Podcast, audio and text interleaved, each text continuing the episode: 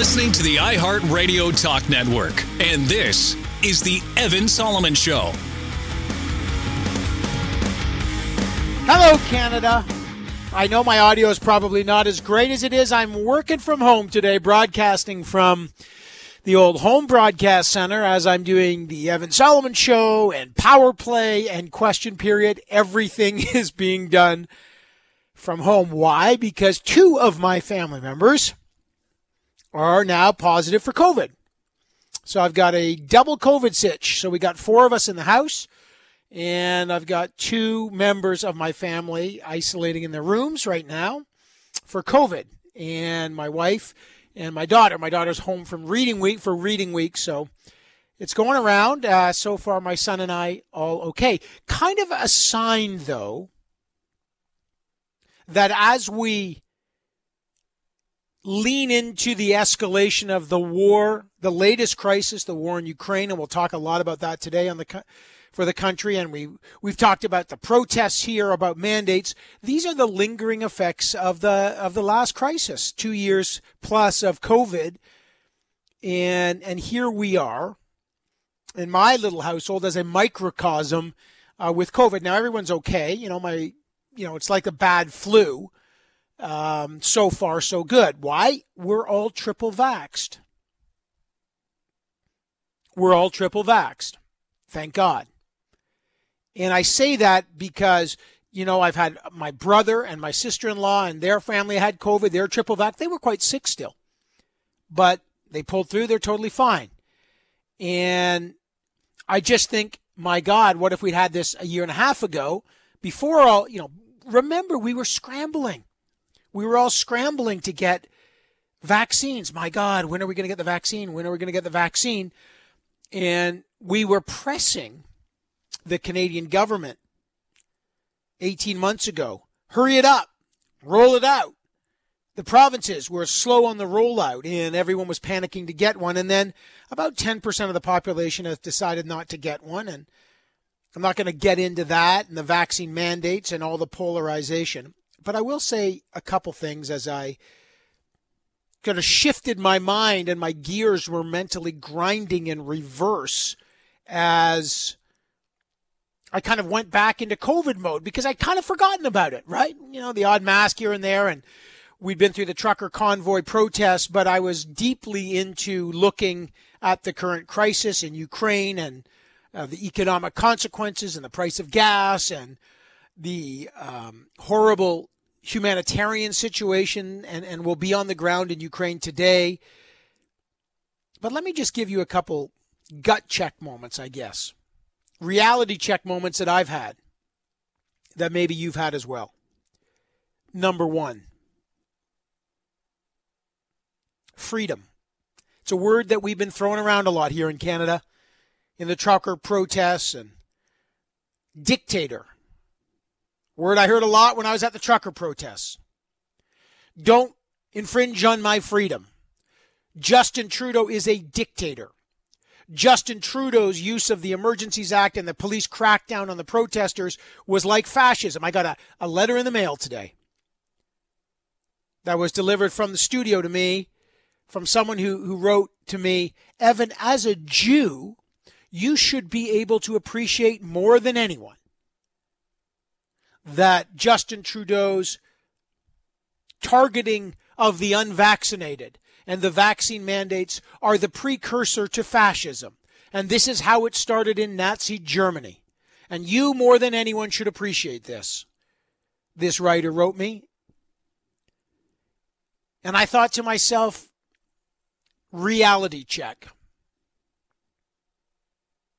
Freedom in Canada to protest was protected for three weeks when people were on Parliament Hill with their trucks illegally parked, mind you, doing all sorts of illegal things. But they were essentially coddled and protected their right to protest until they weren't, until the law finally said you're breaking the law. And then there was a massive police show of force. There was, I was there at the front lines, but there was not a massive use of force I've been to many riots and been around the world. That, that wasn't a huge use of force. It was a huge show of force. Now let's just compare the reality check to Ukraine. People here are worried about their freedom. Freedom's an important word and the infringement of civil liberties, but do you know what the infringement of freedom really looks like? Do you know what a dictator really looks like? Do you know what fascism really looks like? It looks like a country that invades a democratic independent country. It looks like Russia and Vladimir Putin, who's been in power for 22 years, sham elections. It looks like Vladimir Putin, who takes 150,000 soldiers and invades your country and bombs civilians and bombs humanitarian corridors and forces a million and a half people to leave the country and slaughters people and destroys cities and infrastructure and children's hospitals. That's a dictator. That's an infringement on freedom. Do you know what a freedom fighter looks like? looks like a Ukrainian who's on the front lines facing off against the Russian army. Do you know what bravery looks like? Looks like Ukrainians and volunteers going to fight the Russian army. So I have a lot of time for peaceful protests, and if you want to protest vaccine mandates, I'm not going to look down on you. And I've heard a lot of people say, look, this is why the truckers' protest was so ridiculous people who are afraid of taking an itsy bitsy needle and pretending that they're fighting fascism, where the Ukrainians are literally not afraid to fight the Russian army with handmade weapons fighting for freedom. But I don't like to look down and condescend on people. People have the right to protest, and freedom comes in many forms. It's not always fighting the Russian army. And the people that want to fight and protest a vaccine mandate have every right to do so and their right should be protected. And their right was protected until they abused it and took over the Ambassador Bridge and tried to destroy the economy until they took over the capital city for three weeks. That's different. And if people don't want to take a vaccine, that's their right. I mean, there are consequences to your decision, but no one forced them. No one. But what I want to just say is this as I'm sitting here in COVID quarantine with my family, let's use our words a little more carefully. When we say Canada's never been more divided, hang on there. 90% of us chose vaccination. We have the most incredible country in the world. We have a healthcare system that's taking care of us, and we have healthcare workers who have worked tirelessly to save all lives, depending, doesn't matter what you believe, for over two years. You've had a government that you may not agree with provincially or federally or municipally, but they've all worked together despite their political differences to try to get you the medicines that you deserve, try to keep you safe and get you back to work. Not all the decisions were right. But let's be clear we're not divided on some things like freedom. We're not divided on some things like humanity. Divisions look like what the Russians are doing pretending that they're trying to denazify a country led by a Jewish leader, a pretext for an illegal war and a horrific invasion. They're slaughtering people for one dictator's ambition, a dictator that is shutting down free media, imprisoning thousands of people in Russia. So let's just be clear, folks. Tone down the rhetoric a bit we have healthy disagreements on really important things like vaccine mandates and taxes and governments and whether or not we should go to war. These are really important differences. But we aren't fighting a dictator here. There's no ty- tyranny here. We have free elections. We have free media. We have an independent legal system. We should stop the hysterical, foam at the mouth, pretend divisions, calling each other enemies, calling leaders you dislike fascists because we are seeing reality slam you in the face when you do that. Look at Ukraine for some perspective on life. Feel how lucky we are. Let's disagree. But calm the hell down. Whatever you have here, you are luckier than anyone in Ukraine right now. And we're going to go to Ukraine next to prove it. So stay with us on the Evan Solomon Show.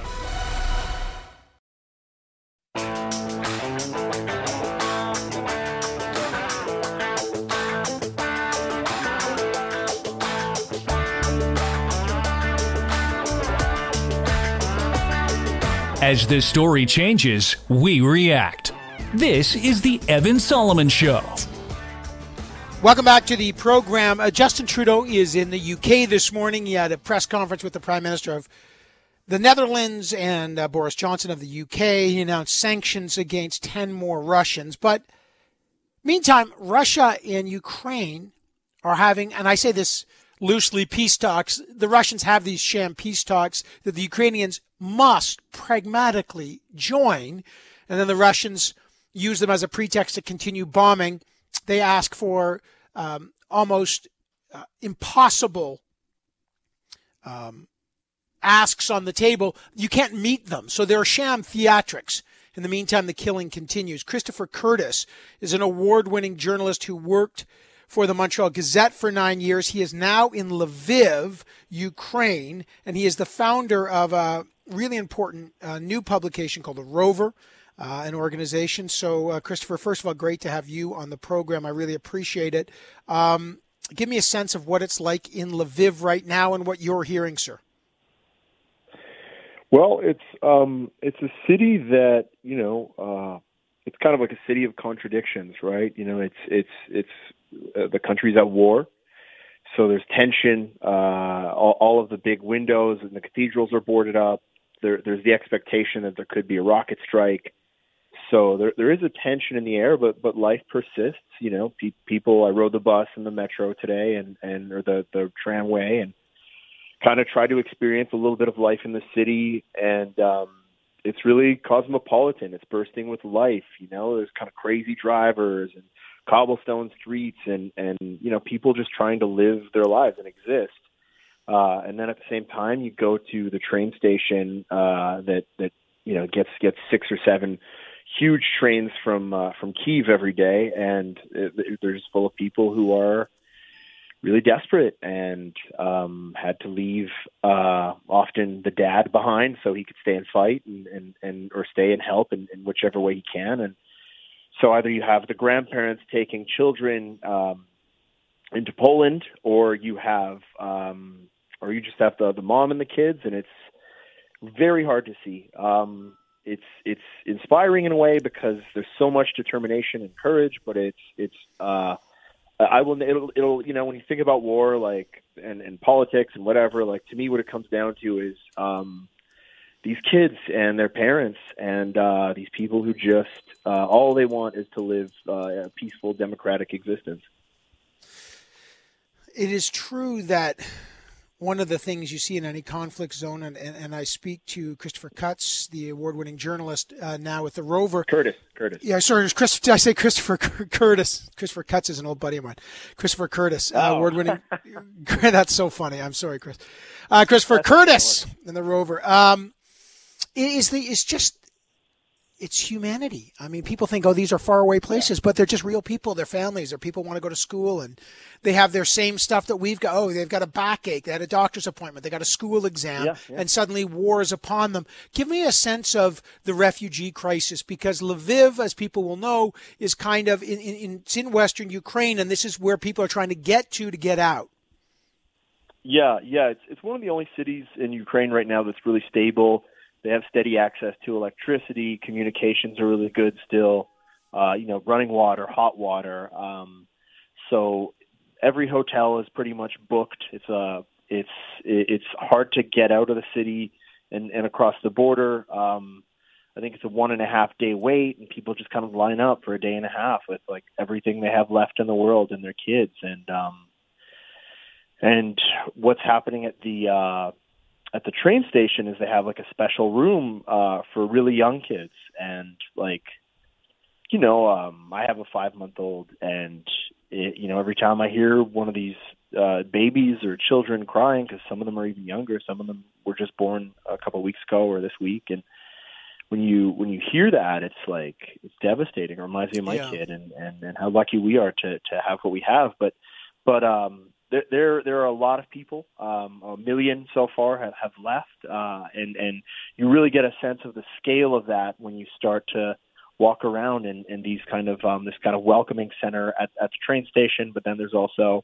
refugees at the soccer stadium. There's there's um, and and it it it will only get worse. You know, there are more waves coming, and um, and if this bombardment continues, um, it's it's you know, I, I don't see how many how people have a choice. You know, the, the people want a lot of people want to stay and fight, and the, the Ukrainians have like an incredible resolve, but um, it, it it it's pretty desperate.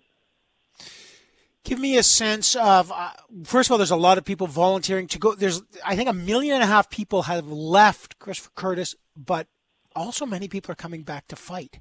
Uh, not only Ukrainians, but people from different countries are, are leaving, yeah, including yeah. many Canadians. Have you have you talked? Have you seen that sense of? Well, I've seen um, I've seen people from the diaspora, like like you know Ukrainians who are living in France, or Ukrainians who um, who are living in Poland, or you know Ukrainians who are living elsewhere. You know, I was I was trying to get into the country yesterday, and um, I uh, yeah, I mean there's there's soldiers or, or volunteers, you know, that the uniform doesn't quite look professional, but they want, you know, they want to come back and, and, and fight. And it's, um, and it's scary because, uh, you know, it, it, you get the sense that if, if a, a major variable doesn't change here, it's just going to go on like this for years. I mean, they, the Ukrainians seem to have the advantage on the ground and the Russians are, are just kind of killing them from the sky. And, uh, every everyone I talk to, you know, even if they, they don't have uh, much English, the thing they tell me is uh,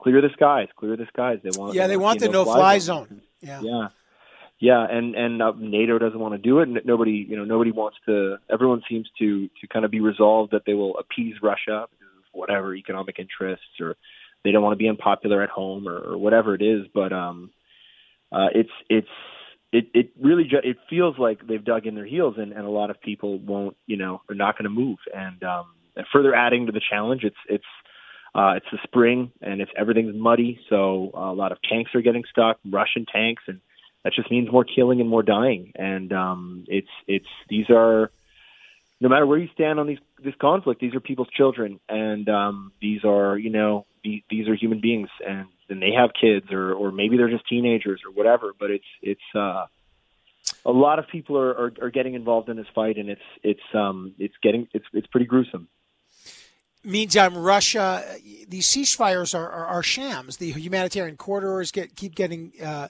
bombed. Is there a sense of resolution here? And you, you mentioned, by the way, the the no-fly zone is a no-go zone for NATO um, because they don't yeah. want a direct conflict with with Russia. But um, it yeah. looks like the U.S. is going to send jets via Poland in. Um, what just just is there a sense well, of my, where I, this is I, going? Um, I have a contact who told me that's probably not going to happen. I mean, they they there was I, I think Poland ultimately doesn't want to pull the trigger because they might suffer the consequences. But uh, it, it I think people are afraid that it's going to keep coming west. And uh, when I was in Poland, that was that was the fear as well that like he won't stop, that he he doesn't you know um, Putin historically just doesn't doesn't really do diplomacy. He only respects yeah. strength, and and that presents you with a pretty big challenge, which is you know you you do you want to go to war with a, a despot who who seems to kind of have a like just know does not value human life. I, I you know, I, I don't know. It's it's it's really hard to see this getting better without a major variable changing, and that va- major variable changing might create an even bigger conflict. And yeah, I don't know. It, it just feels like a lot of um, a lot of failed diplomacy and a lot of years of appeasing Vladimir Putin are, are kind of like the chickens are coming home to roost. Christopher Curtis in the in the from the rover who is in um, Lviv right now in Western Ukraine. Uh, sorry, I, I, mean I feel you're, you're you're so superb. I felt like you were my buddy Christopher Cutts, but now you're Christopher Curtis. but listen, man, oh, I no really. Worries. I thought for a, sec- I, for a second my feelings were hurt. I'm like, he doesn't no, remember. Actually, I thought no, no. I thought to myself, make sure you don't call him Cutts. Hey, no, but can I just say thank you for your reporting and and your on the ground work. Uh, superb work. Your writing's great. Um, keep the stories coming. Really stay safe for your you. stay um, safe for your little one, and thank you so much. And and folks um, check out the rover as well. Um, lots of great reporting going on. Uh, we're going to stay on the ground and we're going to find out. Uh, we're going to go to Europe with Marieke Walsh later and find out what Prime Minister Trudeau just promised.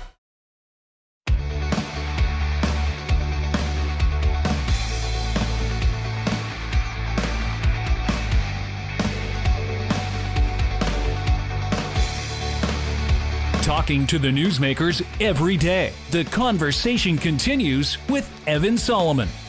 Welcome back to the uh, program today.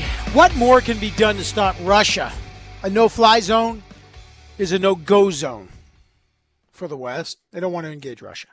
But today, uh, Justin Trudeau flew to England, to the United Kingdom, and he spoke to UK Prime Minister Justin or uh, Boris Johnson and the Netherlands Prime Minister, Mr. Rutte, and he announced new sanctions. Listen to what he said. This includes former and current senior government officials, oligarchs, and supporters of Russian leadership.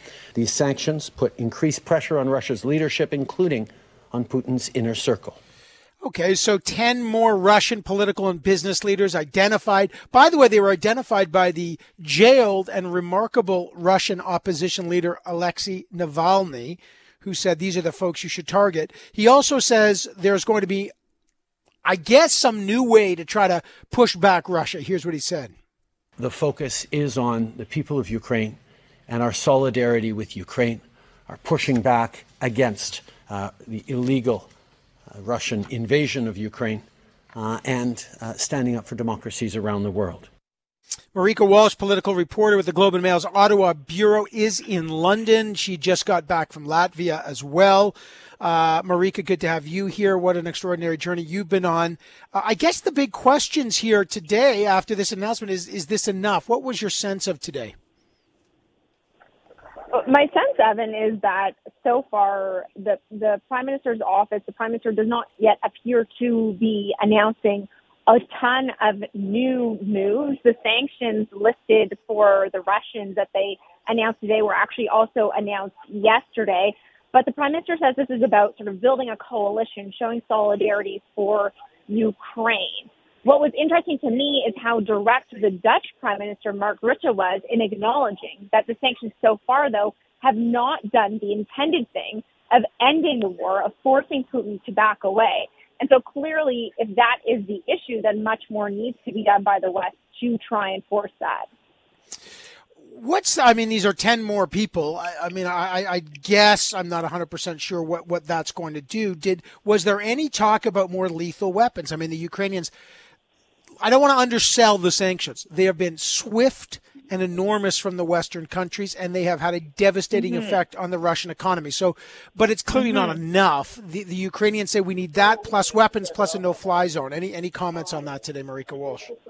Uh, very very little on that, and we actually haven't yet gotten a press release from the Prime Minister's office to very clearly explain what is and isn't being done right now. But we do, for example, I asked the Prime Minister, the Prime Minister Justin Trudeau, and also Boris Johnson about Canada's defense spending, right? Because depending on how much we've spent on defense depends on then or informs how available our military is to actually respond to Ukraine, to send weapons to Ukraine. And Boris Johnson said he wouldn't speak directly to Canada's spending, which is well below the UK's, but that the status quo can't stay the same. The Prime Minister said something different. He said the context suggesting, I think, the war in Ukraine changes things. And so I think that will be something to look for from a Canadian context of whether this really lights a fire under the federal government to spend more of the money that they have already committed to spend on defense to buy more up-to-date weapons and and to really have more of an arsenal available to deal with situations like this. Speaking of Marieke Walsh of the Globe and Mail, she's in London and she's traveling with the Prime Minister. She just got back from Latvia. That question, Marieke Walsh, that you raise about defense spending. Of course, the NATO commitment is 2% of your GDP. We're at about 1.2, 1.3%. Uh, the, the, the, mm-hmm. Brits are about 2. Point, what, 2.6. They're, they're above it. But the bottom line is Canada, this has highlighted the fact that this has never been a priority. Even the money we've promised Canada hasn't spent. And, and this is going to be the next big political challenge. We're trying to arm the Ukrainians, but we just don't have that much to give.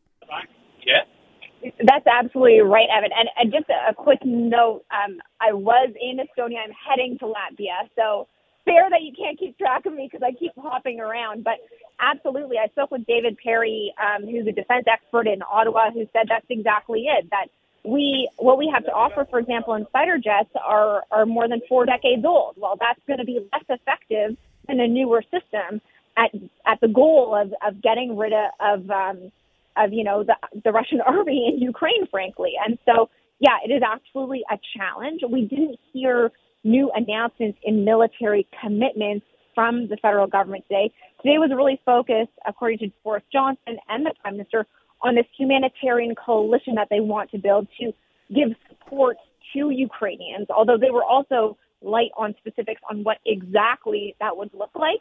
But they, they say that it will be sustained and long term. Another issue that came up is on these sanctions that you mentioned is how Europe will divorce itself from Russian oil. They acknowledge today that that will take a long time, Evan. It's a huge issue in Europe that we in Canada don't have to deal with as much. But essentially, being dependent on Russian oil also makes it more difficult to really put the vice around Vladimir Putin, as Boris Johnson today said they want mm. to do. Yeah, speaking of Marieke Welch, okay, so you were in Estonia, of course, which is just, I just want people to get the sense of the geography because these are important places. Yeah. Estonia, which is just north of Latvia, folks, and, and, and mm-hmm. the reason why these are important is both of those border on Russia, as you know.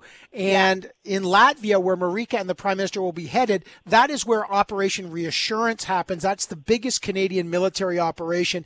And Canada first went there to be essentially a tripwire. That's actually the term they use in the in the event that the Russians cross the border into Latvia and or uh, they would uh, in Estonia and, and, other places like uh, Lithuania. There, that that's the, those are the, the concerns. Why is Latvia? You're heading there. Why is that so important? Well, we're going to Latvia because that's where Canada's troops that are part of this NATO effort to deter Russia and to show that NATO is committed to this eastern flank of the alliance, that we are actually committed to defending it. And so Canada has a big group of troops in Latvia. The UK has a big group of troops in Estonia. Boris Johnson was there while I was there last week.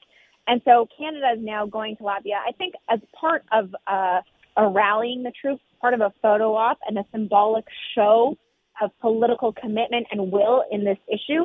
But certainly being in Estonia, people there were nervous, were anxious about what this war means and whether it does mean they're next. They feel much more confident, much more secure because hmm. Estonia, unlike Ukraine, is in NATO, so it does have that protection from militaries like the United States. But they still know how close they are to Russia, and they know how um, unpredictable and uncertain their neighbor is. Yeah, that that by the way, Estonia, Latvia, they are part of NATO. That's Article Five partnerships. An attack on one is an attack on all. In the last minute I've got with you, uh, Marieke Welch from the Globe and Mail, traveling with the Prime Minister in London. Marieke, uh, the Prime Minister hinted that more sanctions are coming. Do you have any sense of what else is coming? No, we don't. We know, though, where they're focused, right? We know that they're focused on the humanitarian response, ensuring there's support for the refugees, for the people fleeing Ukraine. So that's one pillar. The next pillar is this military response, sending in the weapons, but not the people to for the Ukrainian army to use. So NATO will not actually directly be involved, but they're going to give equipment. We haven't heard new announcements on that, but that's one of the areas they look at. And then, of course, there's the economic sanctions that you mentioned. So the prime minister referenced this list of 10 new Russian officials and oligarchs who will be sanctioned. We're still waiting for details on that, how significant they are. But I think you will expect to see, at least the prime minister's office promise, that there will be sort of a rollout of news this week on the next steps Canada's taking. And we know they've said they're taking more steps. It's not a question of whether they will, it's a question of what they will do. Mm. Marieke Walsh with the uh, PM on, on a lot of journeys from Estonia to uh, the United Kingdom to London uh, to Latvia, and I imagine maybe Poland, where the Prime Minister is going. Thanks, Marieke. Yeah. Take care. Thanks, Evan. That's Marieke Walsh from the Globe. I will say this: it is. Look, there's not. Is there enough being done? No. Russia's got to be stopped. Do we know that? Yes. This is a humanitarian crisis. This is a brutal war. But I've never seen the West act like this.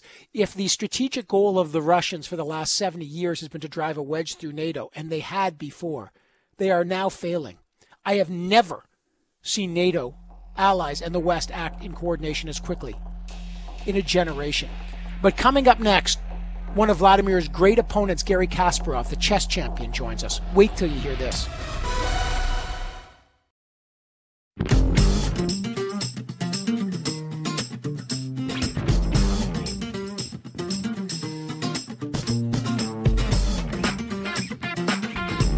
When important decisions are made, we report. Here's Evan Solomon. Welcome back to the program. Who is Vladimir Putin? And why is the war there going so badly for him and yet still so dangerous? And where is he going to escalate? Understanding Putin's motivation is critical. And that's why I wanted to talk to Garry Kasparov and General Tom Lawson. I think these are two of the smartest people you know. Here's why Garry Kasparov is a Russian grand master of chess. Do you remember him? Maybe one of the greatest chess players of all time. He also has been a long-time opponent of Vladimir Putin. He's the chairman of a huge human rights organization. He wrote the incredible book, Winter is Coming How to Stop Vladimir Putin and Other Dictators. This guy knows Putin. He's fought Putin and he's been a champion of human rights for years. Putin hates him. And I also wanted to speak to the former chief of the defense staff, General Tom Lawson. Why? Because he's an Air Force man. And this is about the no fly zone. This guy knows, as the former chief of the defense staff, knows his Russian counterparts and knows what it is to battle in the air. Because there's a lot of concern about should we have a no fly zone or should we not. So these are two people that understand Putin, the goals, and then the military side. So I brought them on CTV's question, but I think it's worth listening to them because they're smart. And I first asked Garry Kasparov or Kasparov in America is Kasparov in Russia is Kasparov. But I asked him what is his assessment of Vladimir Putin's invasion of Ukraine, how it's going, and finally what his goal might be. Uh, it's definitely not going according to his original plan. I think he expected to uh, destroy Ukrainian army within two or three days, to enter Kiev, to install puppet government, and then, as he did many times in the past, you know, back to negotiating table with the free world from the position of strength. This plan miserably failed uh, due to heroic resistance of Ukrainians, and also he discovered that even in the Russian-speaking regions of Ukraine, there is almost zero cooperation from local population. So Russian army stumbled but inability to win the the, the, the battle, uh, uh, um, the battlefield. So uh, translated into the um, attacks on civilians. That's what Putin did many times in the past. We can remember Grozny in Chechnya 20 years ago, or Aleppo in Syria, and now we are witnessing um, war crimes on an industrial scale. And I think Putin's goal now is to not just to terrorize Ukrainians and to bombard them into submission, but also sending message to the free world: stay away. I have nukes, and I can do whatever I want. I can kill people uh, uh, in the daylight. Uh, you can watch it on TV, but you are you are incapable of stopping me. Okay, testing NATO. Let me go to you, General Tom Lawson. President Zelensky and the Ukrainians are demanding a no fly zone. NATO says no. They want a no fly zone for humanitarian corridors. You're a former Air Force person. A lot of a, a lot of folks say without that Vladimir Putin, no matter how badly it's going now, will continue. What's your assessment about a no fly zone and the need for that, sir? Well, I think we should make no mistake about our understanding of what a no fly zone represents. It does represent going to war with Russia. As soon as Western aircraft and air defense systems are shooting down Russian aviators, you're at war with Russia. So it's not a step anything like sanctions. Uh, if we step forward, uh, then we should step forward with that. Uh, and we should uh, step forward making it clear uh, that this is about to happen and give uh, Putin time to make a decision on whether or not that changes the uh, horrific tactics, which are really war crimes uh, now. Mm, okay, so that doesn't happen, Mr. Kasparov. Let, let me go back to you. Um, there's negotiations going on. What is the way out here? Uh, some are saying Putin, there is no way out for him. Some are saying he's facing an internal battle within Russia, even though he's cracking down on the media there to, to, to run his propaganda war. What's your assessment of internally the support in Russia, and what is a possible way out of this, if there is one, uh, from this war? He is no longer cracking on independent media in Russia. It's gone. It's over. Russia today is a full blown totalitarian state, fascist dictatorship with one man in charge. So there's no opposition. Uh, there's many brave people in the streets protesting, but now to protest against war in Russia could end up three years in jail, and uh, spreading the truth about about war in Ukraine and Russian losses could could could earn you 15 years in jail. So forget about the opposition inside inside the country, and there is no way out as long as Putin is in power. There is there will be no peace. Uh, it's not a game of chess where you can win, lose, or it could be a tie. There is no tie in this war. Putin made clear his intentions. For many years, by the way, he kept repeating Ukraine was not a real state, and he was just waiting for the moment to destroy its sovereignty. I think that's only the only way for us to get out of this crisis and to save our planet is to defeat Putin's troops in, in Ukraine on the uh, in the in the in the field, and also to um, uh, blockade Russia technologically, financially, uh, um, politically, economically, and to make sure that Russian population will revolt and Putin's police, army, and propaganda machines will be broken due to the lack of funds. That is not a short process, General Lawson. From um, again, give me your military assessment. Uh, anti-tank weapons are going in, anti-aircraft uh, weapons are going in. But if you listen to Garry Kasparov and, and others, this is a long fight militarily. What else does the West need to provide to Ukraine? Does it need to provide jets? Well, that, that is, a, of course, under discussion, uh, some discussion of the Americans providing probably F 16s to Poland to allow them to continue with their air defenses with the F 16s they have and the ones they would get from the United States, allow them to give up probably their Fulcrums, uh, which is an aircraft uh, that the Ukrainians fly. Uh, and the provision of materiel, as has been going on for recent months uh, and extended by something like that, would be uh, a, a, reasonable way ahead that also keeps NATO on this side of going to war with Russia. But I, I think more uh, importantly, um, NATO under President Biden made it clear before the invasion started uh, to Putin uh, that they would not engage militarily on Ukrainian soil. Um, uh, however, there would be sanctions uh, for the president to deal with in Russia. But that was made on the assumption that the Russian military tactics would follow the uh, laws of war.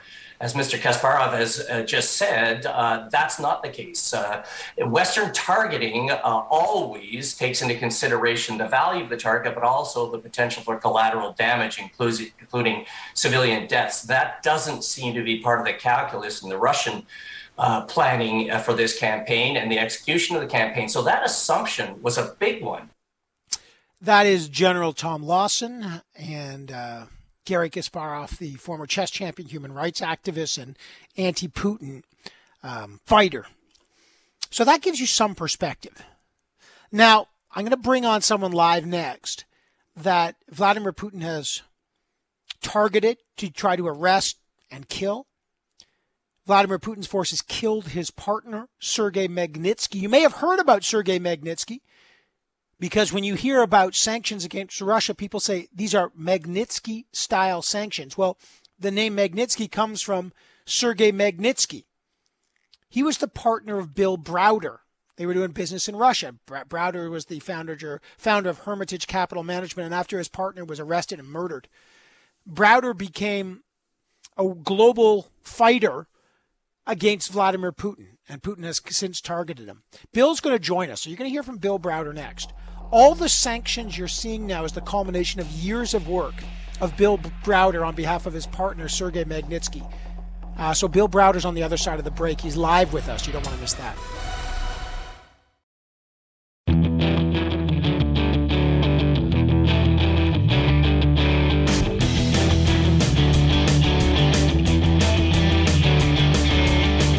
Listening to the iHeartRadio Talk Network, and this is the Evan Solomon Show. Vladimir Putin has attacked illegally and brutally Ukraine. It is day 12 of the war. The brutality continues. He's bombing humanitarian corridors. The Ukrainians are putting up a heroic fight. But they want a no fly zone. That is a no go zone for NATO.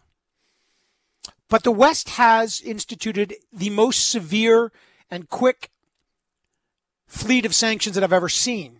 Like, I that understands sanctions better than anybody, and maybe Vladimir Putin better than anyone, is Bill Browder. Now, I've told you about Bill. He's been on our show many times. Bill Browder is the founder and CEO of Hermitage Capital Management, which was the largest investment advisor and foreign investment fund in Russia until 2005. His partner, Sergei Magnitsky, was jailed and murdered by Vladimir Putin. He's been denied entry there, declared a threat to national security. Uh, he published a book called Red Notice, a true story of high finance murder and one man's fight for justice. Because and there was an there is an Interpol red notice out on him by Putin. He's got a new book out called Freezing Order, a true story of Russian order money laundering, murder, and surviving Putin's wrath. But but Bill Browder joins me now. Bill, um, first of all, always good to connect. Um, what what do you make now? Here we are in day twelve. Where is Russia? The the ruble is collapsing. Their economy's under threat. The oil prices are spiking. Give me your assessment. Well, uh, instead of giving you uh, my assessment, I'll give you the assessment of one of the Russian biggest oligarchs who was on the record a couple of days ago saying that this is three times worse than 2008. That was the global financial crisis, and it's going to take three years to recover from. That was his assessment. And these are the guys who usually put on a brave face, so it's probably 10 times worse than 2008. In other words, it's an absolute catastrophe for for the Russian economy. I mean, it's it's just truly devastating. No more the, the, the Russian people can no longer use credit cards. They can't get hard currency out of the bank. The ruble has collapsed. Prices are going up. Um, they can't fly anywhere. The, the Aeroflot has been grounded. Um, they they uh, can't can't get any on foreign flights because uh, the airspace is closed. It is just an absolute chokehold by the West, uh, and, and of course the oligarchs are now being chased. Their yachts are being seized all over the Mediterranean it's it's really something. I, I mean, it makes my head spin because I've spent the last ten years trying to get foreign governments to get tough on Putin, and they've been unwilling to do anything. I mean, that, that's not entirely true. I'm exaggerating a little bit. They've done something, but but next to this, this it's almost this is extra, this is literally what you've been asking for. It's happening in the span of 12 days. Exactly, and and and and it deserves to happen, and more deserves to happen based on what Putin is doing. I mean, he's it's. I mean, just it, you know, we we, we you know we the entire world was chasing Osama bin Laden, um, and he, he you know he set off you know bombs here, there, and and other places. But what Putin is doing is is terrorism in the same vein. I mean, it's just absolute terrorism against people who have who've done nothing. All they have done is wanted to live a peaceful life, and he's setting off. He's shelling, bombing, killing, maiming people who don't. Who, uh, these buildings are being. It's just unbelievable. Speaking to Bill Browder, founder and CEO of Hermitage Capital, but author of Red Notice and, and, and a prime target of Vladimir Putin. Bill, my concern is that as Russia gets isolated, the media blackout there, the suppression of any independent media, the arrest, as I just spoke to Garry Kasparov, the former chess champion and human rights champion who was just on the program, um, that there is a, a, heavy suppression of any knowledge of what's really going on in Russia, that Putin turns this into an attack on the West, doesn't back down, and in fact lashes out. Things get worse. What's your sense of internally what's going on? Internally, they've completely changed the narrative. They're, they're, they're, internally, they're saying that there's they're telling people there's no war going on. We have a small operation to um, uh, get rid of Nazis and, and as a human rights operation to get rid of Nazis and, and other bad actors in Ukraine. And it's really interesting because uh, lot, Russians and Ukrainians are all intermixed and intermarried and interfamilied and so on. And you get these people in Ukraine calling their relatives in Russia, and the Russians, the Russians saying that's just not true. It's not happening. We've seen the news. It's just not true. This is fake news.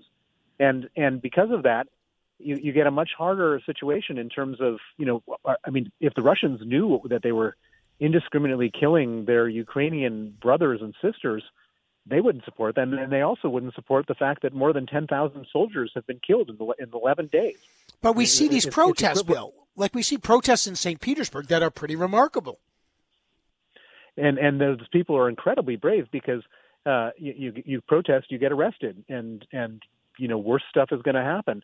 And so, even with all the, the danger and repression, people are protesting. Um, and people are also start starting to protest because prices are going up.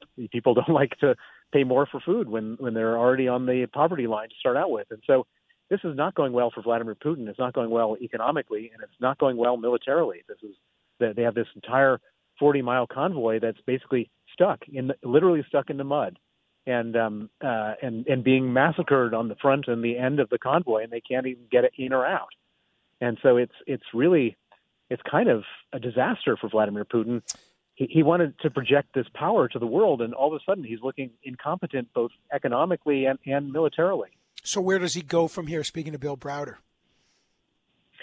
Well, where he goes from here is Putin is a guy who absolutely can't admit a mistake. He can't go into reverse. He doesn't negotiate. And so all he can do is escalate. And that's all I saw in my 10 year conflict with him was just insane, irrational escalation. And, uh, and so I, I can imagine that, that the, uh, the human rights atrocities are just going to get worse and worse in Ukraine. And everyone's talking about no fly zones, uh, no no fly zones. I, I think that the the conversation is going to change in the next few weeks as we see these terrible things unfolding before our eyes. We're going to say, you know, uh, it's, it's literally going to be a genocide of the Ukrainian people by by Russian military, and we're going to have to do something. You think that may change? That's interesting because that, of course, br- brings this much wider than just a, a war in Ukraine internally, is there any danger for Putin, or is he so entrenched that you know people keep saying, well, the Russian people are going to turn on him? Any any chance of that? Well, in my opinion, he's just he, everyone is or so everyone's so scared of him that there's no way that there's going to be a palace coup because everyone's just terrified of him, and um, and the people are not going to rise up because there's nobody to organize them and, and right. picking them off one by one. And so, at least in the short term, I don't see that happening. In the medium term, anything can happen. I mean, it's just this is just uncharted territory. Nobody could have ever imagined that he would, you know, create a, a economic depression. We're not even talking about a recession here. It's going to be a depression. Um, and and I mean, the, the way that people's lives are changing in Russia, you know, that no more no more credit cards, no more Netflix, no more Apple phones, no more any what no more Christian Dior, no more anything you know, what is that going to? How is that going to affect people's lives? It's, it's effectively going back to the Soviet Union uh, for people, and that and that wasn't the deal that they signed up for with Vladimir Putin. People are looking at the uh, list now. We've just got the list of, of ten Russians that Prime Minister Trudeau announced were new new sanctions. But what else, from a sanction point of view, should there be, Bill Browder? Well, in my mind, the um, the list, the sanctions list, should include the top 100 oligarchs. Why? Not because we expect these people to overthrow um, uh, Putin, but but the reason we want to sanction them is because they hold Putin's money, and we're trying to effectively economically decapitate him. And to do that, we we need to, to, to freeze all of his assets, both abroad um, and internally. And we've done the central bank reserves, and we need to make sure that he doesn't have as- access to all this money abroad that's held by the oligarchs. And so we need to sanction a hundred of them, not not you know a dozen or two dozen. Bill Browder, uh, my God, can you imagine 10 years? You and I have been discussing this. You've been working on this, and, and you've seen more things happen in the last two weeks. But there's a long and tragically bloody road ahead. Um, I'm looking forward to your new book coming out, Freezing Order. I always appreciate you joining me on radio and television. Bill Browder, thank you, sir. Thank you. That's Bill Browder. Um, he is a remarkable guy. Now, one thing that Bill's done is he said, well, let's rack up the sanctions. But there's been a real question. How do you enforce the sanctions? Well, you enforcement is hard. And it turns out Canada may not have the tools. In other words, you can set speed limits, but if you're not policing the road, does anyone care? Who's policing the road? How does Canada actually enforce those sanctions? We're going to dig into that because enforcing sanctions – makes the symbols real, and reality is what matters. That's next.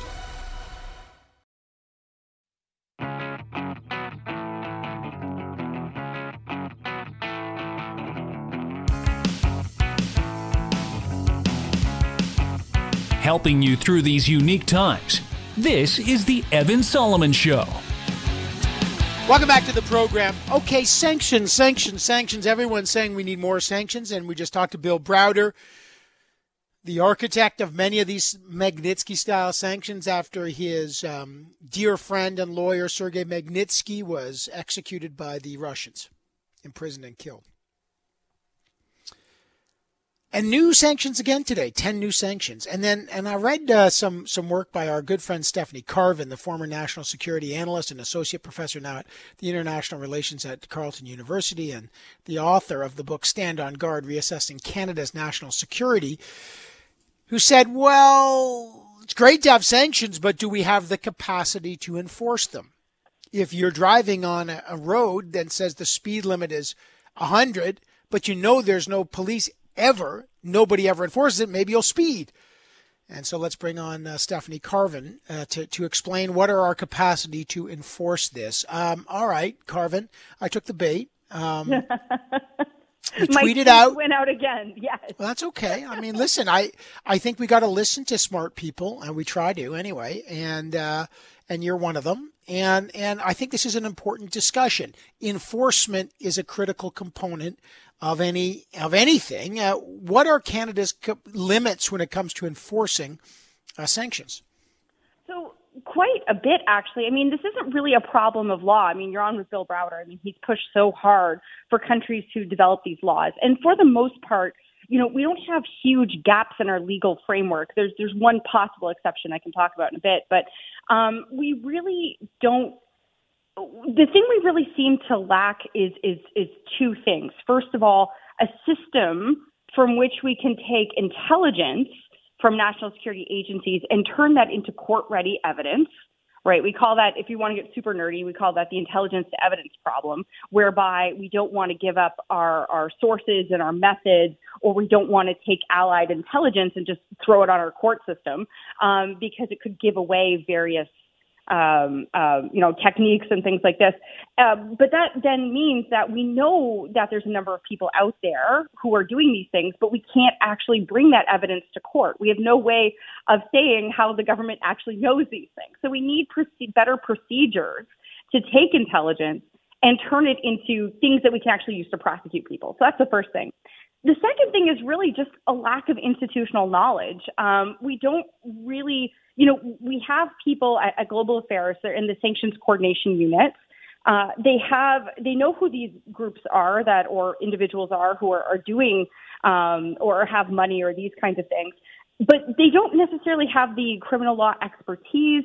Um, if you look at CBSA or uh, RCMP, they have criminal law expertise, but do they actually have the enforcement expertise? Uh, so, a good example of this is you know, let's say I'm trying to export, um, um, I'm going to say cupcakes to to Russia, um, and you know, which would be a, a, a, you know a violation of sanctions right now. And it would be. Can I just say, folks? I just want to remind people that Carvin, Stephanie Carvin, who you're listening to, uh, is among many things not only an expert in national security but makes great cupcakes. So she could be exporting those. Go ahead. I, I'm just. I'm not. I'm not confirming or denying. But let's say I did. Um, but in order to do that, instead of shipping it straight to Russia, I ship it to a place like D- Dubai, a trans-shipping point, right? Do the CBSA and RCMP have the people on the ground? the ability to actually find out if I'm somehow trying to evade Canadian sanctions by going through another point. And, and we don't really have that. Um, we don't really, we haven't really cultivated the expertise in investigating financial uh, crime it's it's it's a huge problem. I mean, we've seen it out in BC with the casinos, right? There was a whole lot of concern about money laundering in BC casinos. All those cases fell apart because they weren't investigated properly. Uh, we've had, uh, you know, we've had sanctions legislations on the books really since 1992. We've only prosecuted one case ever. One uh, case. One case successfully. And yeah, I mean, so this is just it. Like we can have all the laws we want, but unless we develop the institutional capacity at CBSA, at RCMP, and Global Affairs Canada, uh, by putting people on, training experts, and and taking this stuff seriously, it's just really creating a, a paper tiger. We're not. Okay, we're not so so so when you see all these sanctions, what does that tell you? Does, is this a paper tiger? Is this look at this is symbolic? And and you know if someone's trying to park their yacht here like they're doing in like Mallorca, we'll snap it up. But but really, we don't have either the the, the capacity or the expertise to really uh, conduct, prosecute, and convict based on these. Yeah, and what's even worse is that every once in a while you will hear of a Canadian prosecuted for sanctions, but probably because they're being prosecuted in the United States. Right? So why We are we missing? Why did we let this go lapse? Like we've had. Look at Canada's known for money laundering problems, as you know that. Yep. Organized crime, as you talked about very much in, in British Columbia and, and across the country. Why don't we have this capacity, Stephanie Carvin? Um, honestly, I don't know. My guess is that it doesn't get votes. Um, it's not something that politicians focus on because they're not, you know, it's not a tax cut. It's not um, a spending program. It's not, you know, uh, governments like to, to give out money, and, and this isn't that, right? It's largely an investment in things that, you know, A is probably not going to produce results for five to 10 years because you have to build up that capacity and expertise. But then secondly is, is, you know, most people don't really pay attention to these issues. So it's not a vote getter. And this is so true on so many national security issues. I mean, we have so many questions that have to be uh, addressed, um, but we don't um, have a lot of people who are interested in these questions. We don't seem to care. I think people think that, oh, Canada's a good, outstanding citizen, and they trust politicians. If they say that they're putting these sanctions in place, Canadians automatically think, oh, well, we must be able to enforce them. But that's not the case. And so, you know, one of the things that myself and, and some of my uh, colleagues have been pushing for for a long time is much more investment in the capacity to actually investigate these crimes and and to you know really develop that expertise because that's not only going to benefit us it's going to benefit uh, countries around the world Just quickly, well, I've got you, Stephanie Carvin. Interesting debate about Canada not funding its military enough. We- We're, we're on, this is a, just a different note, two percent of GDP. Um, we're not close to it. We're about one point three. Um, are we? Have we? Has the Uk- the war in Ukraine exposed the the kind of um, irresponsible lapse of investment in our in our military? So, two thoughts on that. One is, um, yeah, as other states are now, you know, there was only really about four countries that were hitting that 2% threshold prior to this. And now a bunch of countries in Europe have announced that they are going to hit that 2% threshold. So it's going to be harder for us to hide behind that. Yeah, Um, exactly. Yeah, so I think that that's one thing. Um, the second thing is, though, what something I think is important is, is the thing I was just talking about. Is yeah, I mean, I've seen a lot of talk now about the military side of this, but you know, an immediate thing that we could do to really help. Like, I mean, I would love to see people call for the institutional capacity building in our uh, foreign affairs as well, in terms of uh, build, rebuilding our national security institutions, like being able to do something about sanctions. Um, do we need foreign intelligence? So to me, it's not just about the military guns and bombs and things like that. That's a huge part of that. But I think that there's other things that we could be doing as well. And I'd like to see more calls for that. So Yeah. that's kind of a dodge on your question, but um, No, it's it's not because I, I I keep saying on this program, cost of democracy is going to be added to the new budget line item. What are the costs of democracy? And and we've been lucky enough that we've been allowed our cost of democracy not to include the insurance payment of defense. I think now reality has caught up with that. Uh, Stephanie Carvin, former national security analyst, now at uh, associate professor at Carleton University. Great to have you on the program, and uh, I love your cupcakes analogy. Well done. thank you so much. And I agree entirely with your point. Steph Carvin, uh, very smart, and, and and she's not wrong. And I want I want you to really appreciate what Steph just said. If you really want to invest in in defense, it's not just the the, the sharp end of the stick.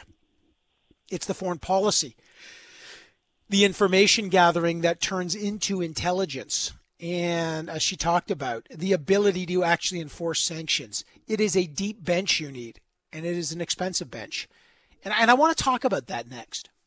And I'm going to ask you, given this situation in the world, do you think Canada needs to increase its spending on defense? There's inf- like we're in a major inflation crisis. We have a healthcare crisis. We've all complained about that. But should we now be spending precious dollars on increasing our defense budget? 1 855 633 1010 or 71010. Where to spend our money next?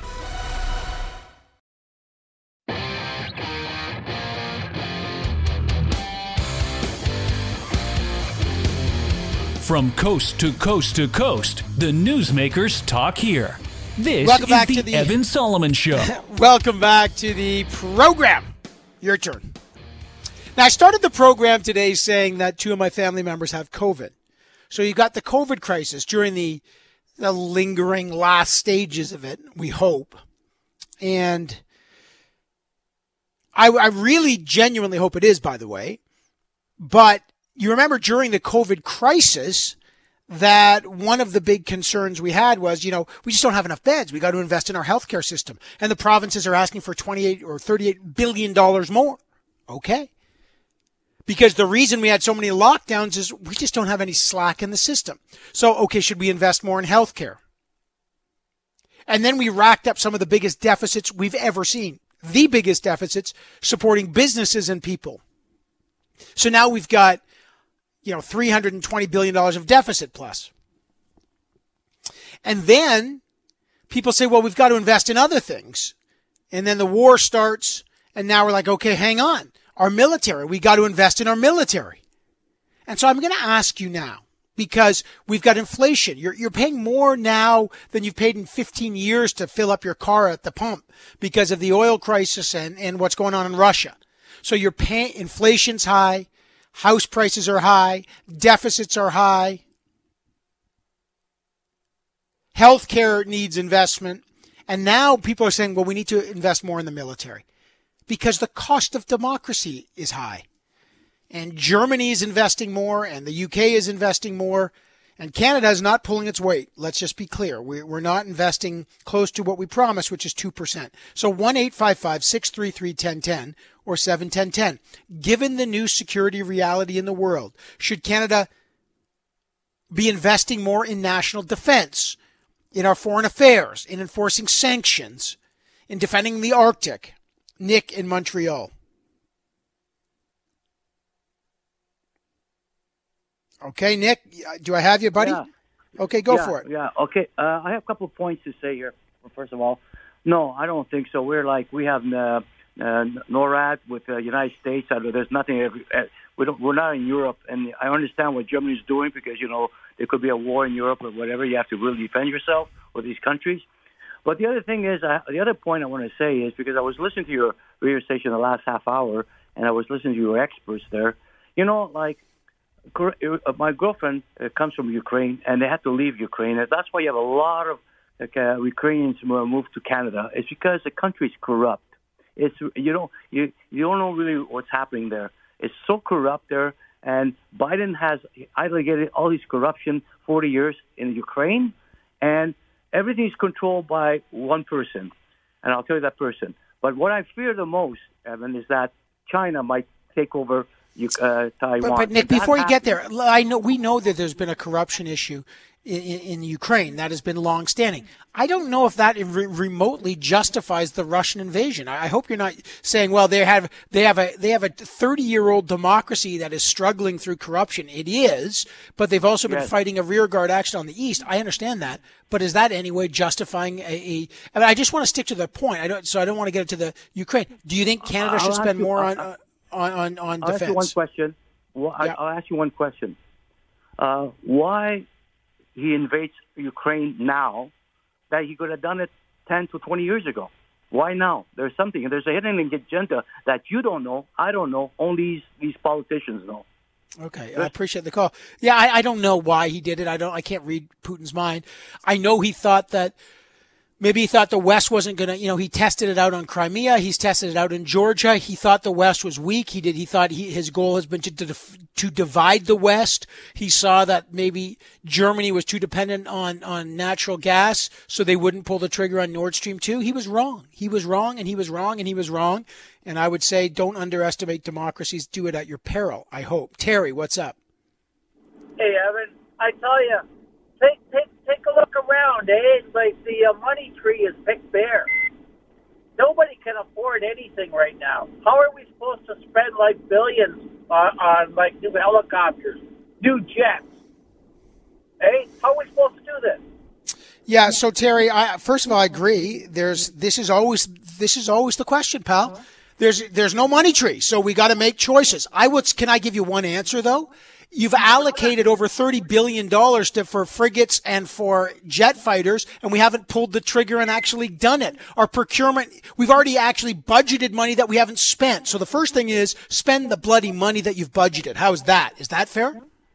Yeah, but what about the helicopters we were supposed to get like years and years ago? Here they are flying 50 year old helicopters that like that look like, look like they fly it for an hour, but then they got to service it for like 20.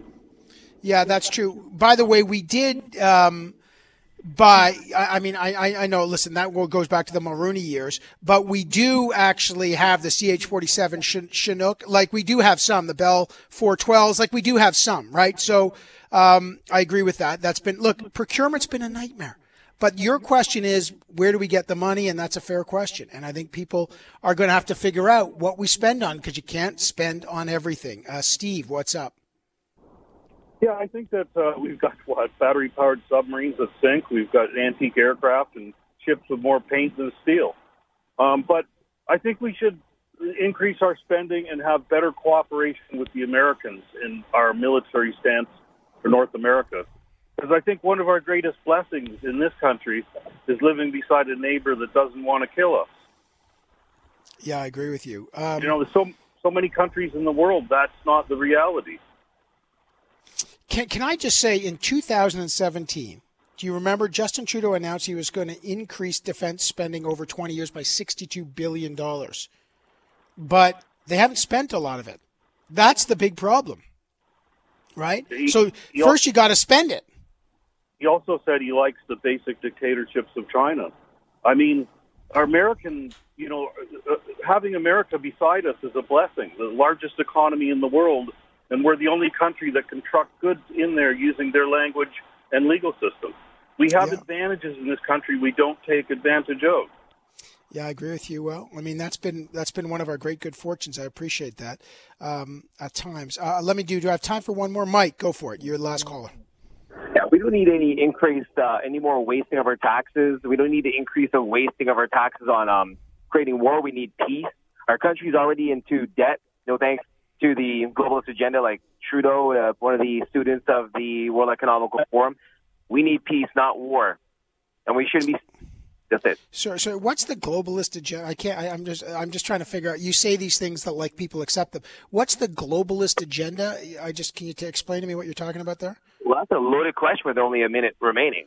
But is this this like is this this World Economic Forum and then everyone's part of some great reset? Is this that thing? Because you know, you know my thoughts on that. Like you you have an elect, you know, we have democratic elections here. We're, you know, the, you're voting on these budgets. We have budgets. We have estimates. We have the parliamentary process. It's a minority government. It's not a. What we there's have, no. what, what we have here in this country is overcrowding and mismanagement by mis- misleaders misleading us.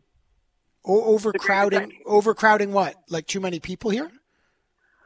Charity starts at home. We don't need more people coming here. Economical refugees, economical terrorists. We need to start charity at home. Right. Do you, you not think we should take in uh, any Ukrainians then?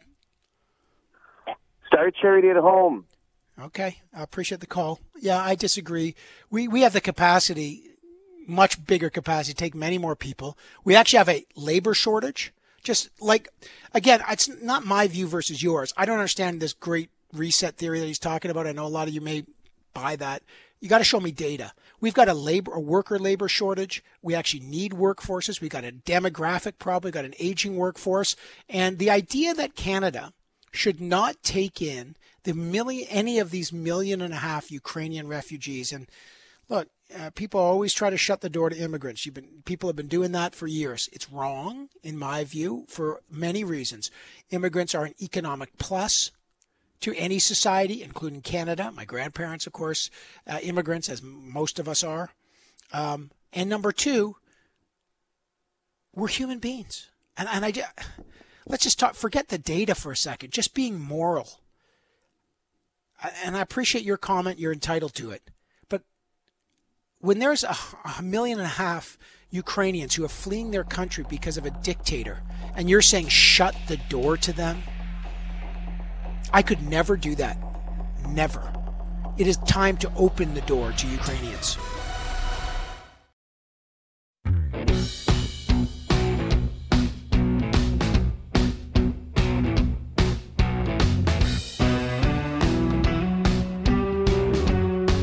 Sorting through the changes, here's Evan Solomon.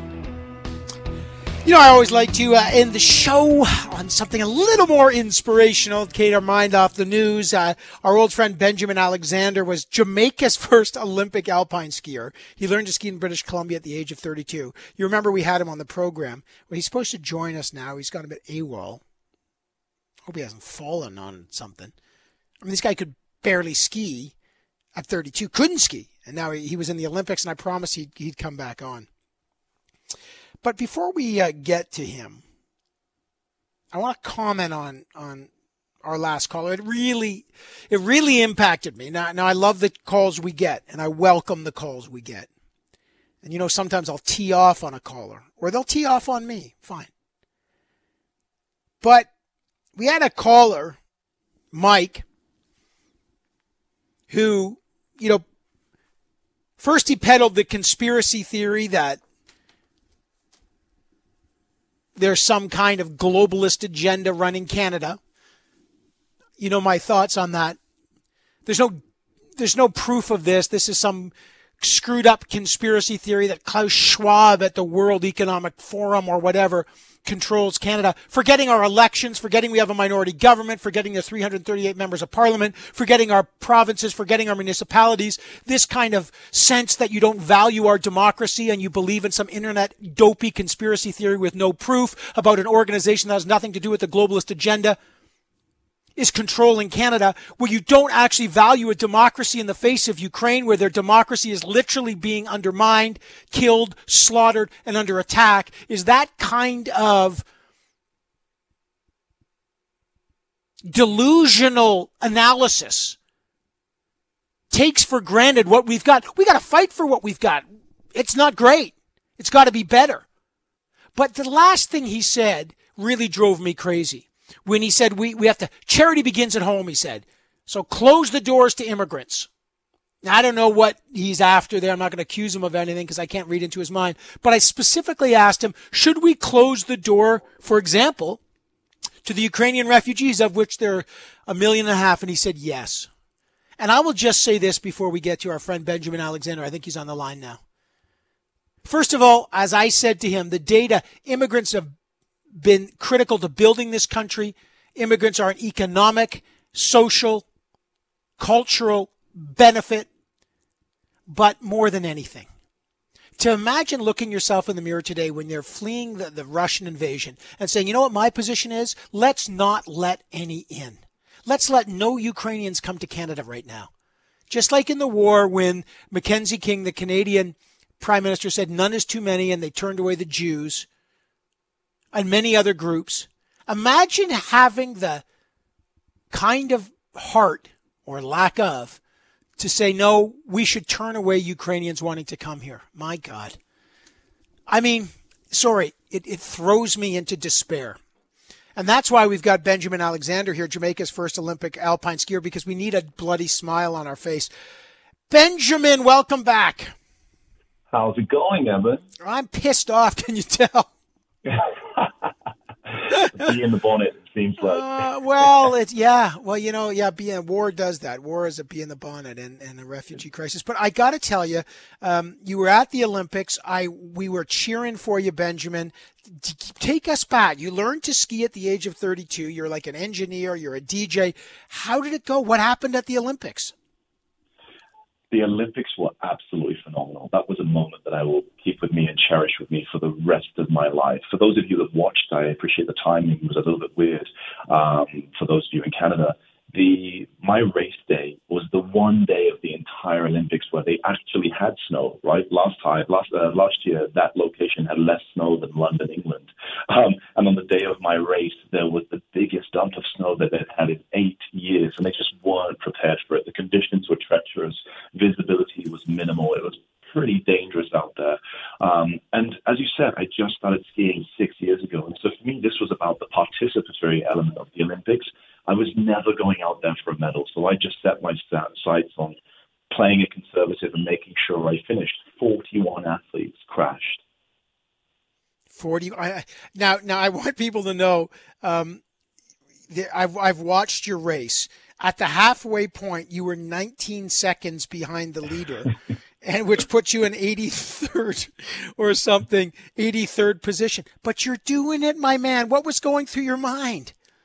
Yeah, I mean, look, there were no delusions of grandeur. You can't have your first race, as I did two years ago, and then be at the Olympics and expect to be anywhere near to these incredible athletes that have been doing this since the age of two and are putting in hundreds, if not a million dollars each year into their advancement, their technology, their equipment, and their development. For me, it was just about breaking new ground and just showing this thing could be done. If I could go from zero to Olympian in six years, then we should get more kids from more diverse backgrounds into winter sports earlier because they're going to be much better than I am. So for me, it was just about hanging on, survival, making it to the end, and, and that was really the. Were you house like you were skiing slow? Uh, speaking of Benjamin yeah. Alexander, Jamaica's first ever Olympic alpine skier, he learned to ski in British Columbia at the age of 32. Uh, how scared were you, or were you like, I'm going slow enough? I just want to make it um, you know, the camera hopefully caught my tongue sticking out at a few moments and my arm waving at a little, a, a, couple of the moments. You know, uh, when I pushed out of the gate in that first run, there was a huge snowbank just off of the racing line, and I was having these terrible visions of colliding with the snowbank and cartwheeling down right beside the first ever gate I'd raced in the Olympics. But once I got through a couple of the gates, I realized, look, this is really tough. This is a really treacherous course just play the safe game. Unfortunately, lots of my other friends from other small nations thought that we were there to compete, but really we're not. We're there to show that uh, there, there can be diversity in winter sports. And yeah, I was just hanging on. My legs were gassed halfway through the. Were they really? Was, yeah. Well, what you don't understand, like, you know, as a casual observer, not only are you on ice, but you've had like 80, 50 people go down before you. So the course is just beat up and your body is just bouncing over those ruts. And it really takes a toll. I actually went in to see the physio for a little bit of work on my lower back after that first run. But like I said, I'm 38 years old. I'm long in the tooth. You know, I, I shouldn't be out there. There should be athletes from Jamaica that are in their peak, in their prime, that are representing the country, but no one had ever made it work before. So I hope this will be the marker in the sand. The line and, and, and, and it, it must be. By the way, what what is your um, what's been the reaction, Benjamin? Because it was great. It's been remarkable. Yeah, incredibly supportive and incredibly positive. Um, I think sometimes when we're watching the best of the best, those people aren't human, right? They've dedicated their entire life 20, 30 years to this one thing. And for many people, that's unattainable. But for the guy that just started skiing six years ago and finished dead last, but with a big smile on his face and with a message to share with the world, there's, there's humanity in that, and people can relate with that. So the reactions have been incredibly positive. Well, I got to tell you, you were my all-time favorite Olympic interview. I love that you've done it. You're a DJ, an international DJ, an engineer, now Jamaica's first Olympic alpine skier. You learned to ski at 32. You remain my a great inspiration. Keep going. Stay in touch. Friend of the show, Benjamin Alexander. You, you, you. I every time I talk to you, I feel better, and that's you've inspired lots of people around the world, my friend. Keep going. Uh, you're just you're just a magic person. Thanks, Benjamin. Thanks, Evan. What a great guy. Thanks, everybody. Thanks. That put a smile on my face, and I'll see you. I'm still home with the COVID sitch, so I'll see you from home on Power Play tonight, 5 p.m. Eastern on CTV News Channel.